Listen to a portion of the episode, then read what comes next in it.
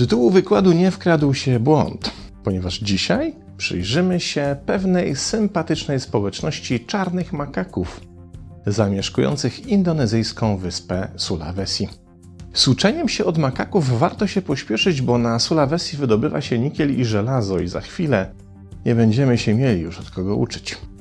Ale póki co naprawdę warto, co potwierdzają badania, których wyniki ogłoszono niedawno w czasopiśmie Nature i które to wyniki rzucają nowe światło na pewne społeczne zachowania, również innych naczelnych, w tym przede wszystkim ludzi, tłumaczące, dlaczego jednym z nas jest dużo łatwiej zawierać efektywne znajomości, budować trwałe relacje, a innym przychodzi to z większym trudem. Ale żeby zobrazować w czym rzecz, najpierw przyjrzymy się przykładom. Oto niech dzisiaj dla odmiany będzie to Marzena. Bardzo atrakcyjna, długonoga blondynka w okolicach trzydziestki. Jej grupy znajomych często się zmieniają, a te nowe powstają, zdaje się, wyłącznie na gruncie zawodowym. I w tym właśnie tkwi jej największy problem. Bo tak naprawdę Marzena źle się czuje w roli singielki. Niespecjalnie radzi sobie z samotnym życiem i generalnie mówiąc, rozgląda się za życiowym partnerem. Ale nie chodzi tu o jednorazowego towarzysza zakrapianej imprezy czy jednonocnego amatora jej wdzięków. Z pozyskaniem takich nie ma problemów. Jej jednak chodzi o kogoś na stałe, przyjaciela, kochanka i opokę w jednym, o tę mityczną drugą połówkę jabłka, z którą przejdzie szczęśliwie przez życie, by w jego finale zasiadać wspólnie na parkowej ławeczce i równie wspólnie mieć wszystko gdzieś. Obecni znajomi Marzeny, ci, którzy pojawili się w jej życiu w związku z wykonywaną przez nią pracą konsultantki zawodowej, czasem organizują wspólne wyjścia do knajpy czy wspólnego grilla. Kiedy zaś w tym towarzystwie Marzena odpowiada na pytanie, co tam u ciebie słychać, zazwyczaj jej odpowiedź brzmi następująco: Słuchajcie, miałam dzisiaj klienta, mówię wam, jaki debil, takiego dzwona jeszcze nie spotkałam. Albo ta Zuzka, co wiecie, byłam z nią na wakacjach w zeszłym roku, to związała się z jakimś takim durnowatym konusem. Normalnie nie mamy już ze sobą o czym rozmawiać. To straszne, jak ludzie się zmieniają. Albo jeszcze inaczej. No powiedzcie, jakbyście zareagowali na moim miejscu, przecież jak ktoś ci mówi coś takiego, to nie mamy już o czym ze sobą gadać. Drugi przykład. Oto Andrzej, świetnie wyglądający, wysportowany, przystojny mężczyzna. Zarabia całkiem przyzwoicie, dobrze się ubiera i ładnie pachnie.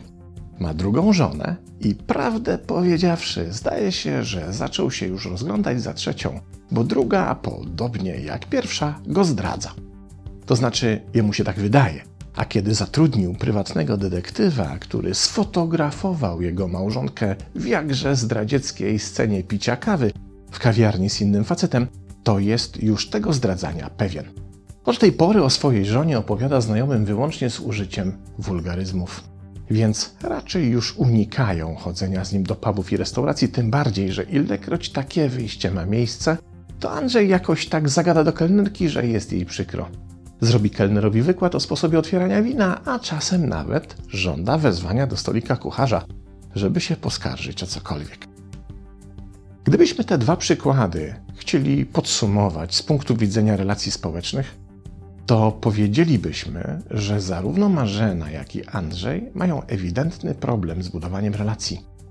Ona, ponieważ przejawia elementy osobowości narcystycznej, spod znaku wszyscy w koło to idioci, a ja fajna jestem niesłychanie. On zaś, ponieważ nie dość, że jest chorobliwie zazdrosny, to jeszcze znacznie konfliktowy z tendencją do rozdmuchiwania pierdół w mega problemy. I na tym właściwie moglibyśmy poprzestać, gdyby nie indonezyjskie makaki, które tłumaczą nam relacyjne niepowodzenia zarówno Marzeny, jak i Andrzeja z poziomu reakcji społecznych sieci. Od razu dodajmy istotną informację. Badanie makaków, o którym za chwilę opowiem, zostało zatwierdzone pod względem etycznym przez francuskie Ministerstwo Szkolnictwa Wyższego, Badań Naukowych i Innowacji, które nadzoruje edukację i badania na poziomie uniwersyteckim i którego zadaniem jest m.in. pilnowanie, by jakiekolwiek badania przeprowadzone z udziałem zwierząt były prowadzone z poszanowaniem ich autonomii oraz by żadnemu zwierzęciu w trakcie badań nie stała się najmniejsza krzywda. Badanie zostało przeprowadzone przez Jamie Whitehouse i Helen Menier z Laboratorium Neuronauki Poznawczej i Adaptacyjnej Uniwersytetu w Strasburgu, zaś ich wyniki ogłoszono w czerwcu 2020 roku w czasopiśmie Nature. Obserwowane stado makaków było poddawane sygnałom dźwiękowym głosów innych osobników znajdujących się w różnych stanach emocjonalnych, w tym w konflikcie. Francuscy badacze zaś chcieli ustalić, w jaki sposób makaki reagują na konkretne sygnały emocjonalne i jaki to może mieć wpływ na ich zachowania społeczne. Oprócz tego odnotowywano reakcje makaków na rzeczywiste interakcje społeczne w grupie, badając m.in. intensywność reakcji oraz następujący po niej czas zainteresowania konkretnym osobnikiem biorącym udział w danej interakcji. Odpuśćmy sobie jednak wszystkie naukowe szczegóły i przejdźmy do wniosków, które moim zdaniem są tutaj najbardziej istotne. Otóż okazało się, że makaki, a we wnioskowaniu autorek badań również inne naczelne, w tym ludzie, tworzą rodzaj sieci społecznościowej, w której jednym z kryteriów adaptacyjnych jest diagnozowanie zachowań konfliktowych tzw. Tak osób trzecich. Za osoby trzecie uważamy tych, z którymi nie łączą nas bezpośrednie relacje rodzinne czy przyjaźnie, ale jednocześnie takie, których istnienia jesteśmy świadomi w naszym kręgu znajomych. W tej terminologii osobami czwartymi będą więc wszyscy ci, których nie znamy, są poza kręgiem naszych znajomości.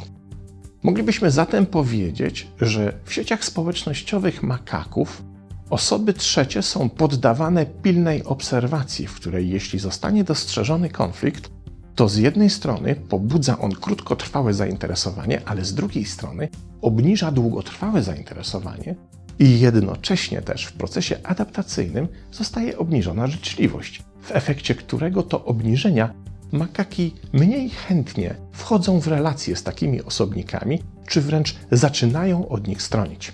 To mniej więcej tak, jakbyśmy użyli następującego przykładu spośród nas, ludzi. Oto decydujemy się na wakacyjny wyjazd ze znajomymi. Po czym dowiadujemy się, że brani pod uwagę Zbychu z Gośką się ostatnio mocno w jakimś towarzystwie posprzeczali. Ta ich sprzeczka silnie przykuje naszą uwagę, ale na stosunkowo krótki czas, po którym, kiedy będziemy podejmować decyzję, z kim pojechać na wakacje, to raczej już ani Zbycha, ani Gośki nie będziemy brali pod uwagę. Można by powiedzieć, że makaki obserwując życie społeczne osobników trzecich tworzą w swych głowach rodzaj socjalnej mapy, którą można by zobrazować metaforą rybackiej sieci, w której na każdym skrzyżowaniu linek tej sieci umieszczone zostały małe kulki reprezentujące jakość relacji. Tam, gdzie osoby trzecie wchodzą w konflikty, niezależnie od przyczyn tych konfliktów, kulki w sieci zabarwiają się na czerwono. Tam zaś, gdzie nie rejestruje się zachowań konfliktowych, na zielono.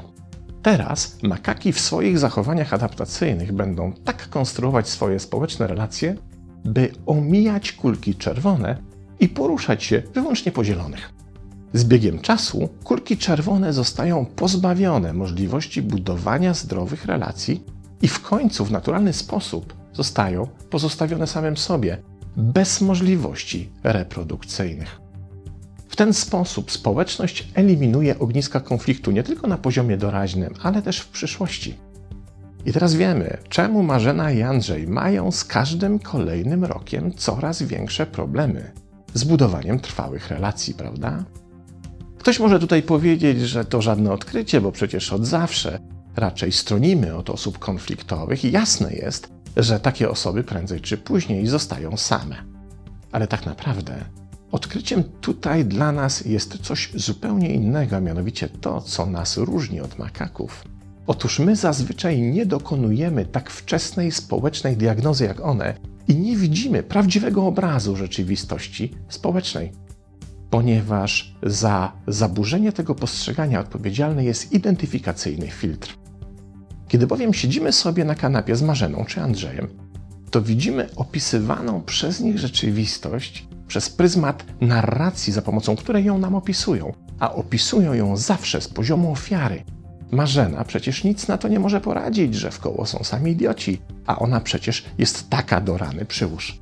My zaś dowiadujemy się, jakie z niej tak naprawdę ziółko dopiero wówczas, kiedy z różnych powodów utraci nami zainteresowanie, znajdzie innych znajomych czy inne kręgi społeczne, wśród których z wielką gotowością obrobi nam cztery litery, umieszczając w kategorii właśnie otaczających ją zewsząd idiotów.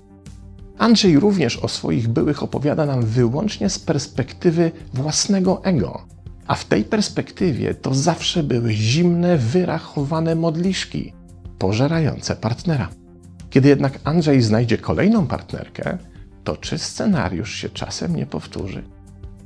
Wynika z tego, że my ludzie zatem potrzebujemy sporo czasu, żeby pozbyć się perspektywy identyfikacyjnej, i to właśnie dlatego dopiero po jakimś czasie odkrywamy czyjeś rzeczywiste intencje czy cechy osobowości.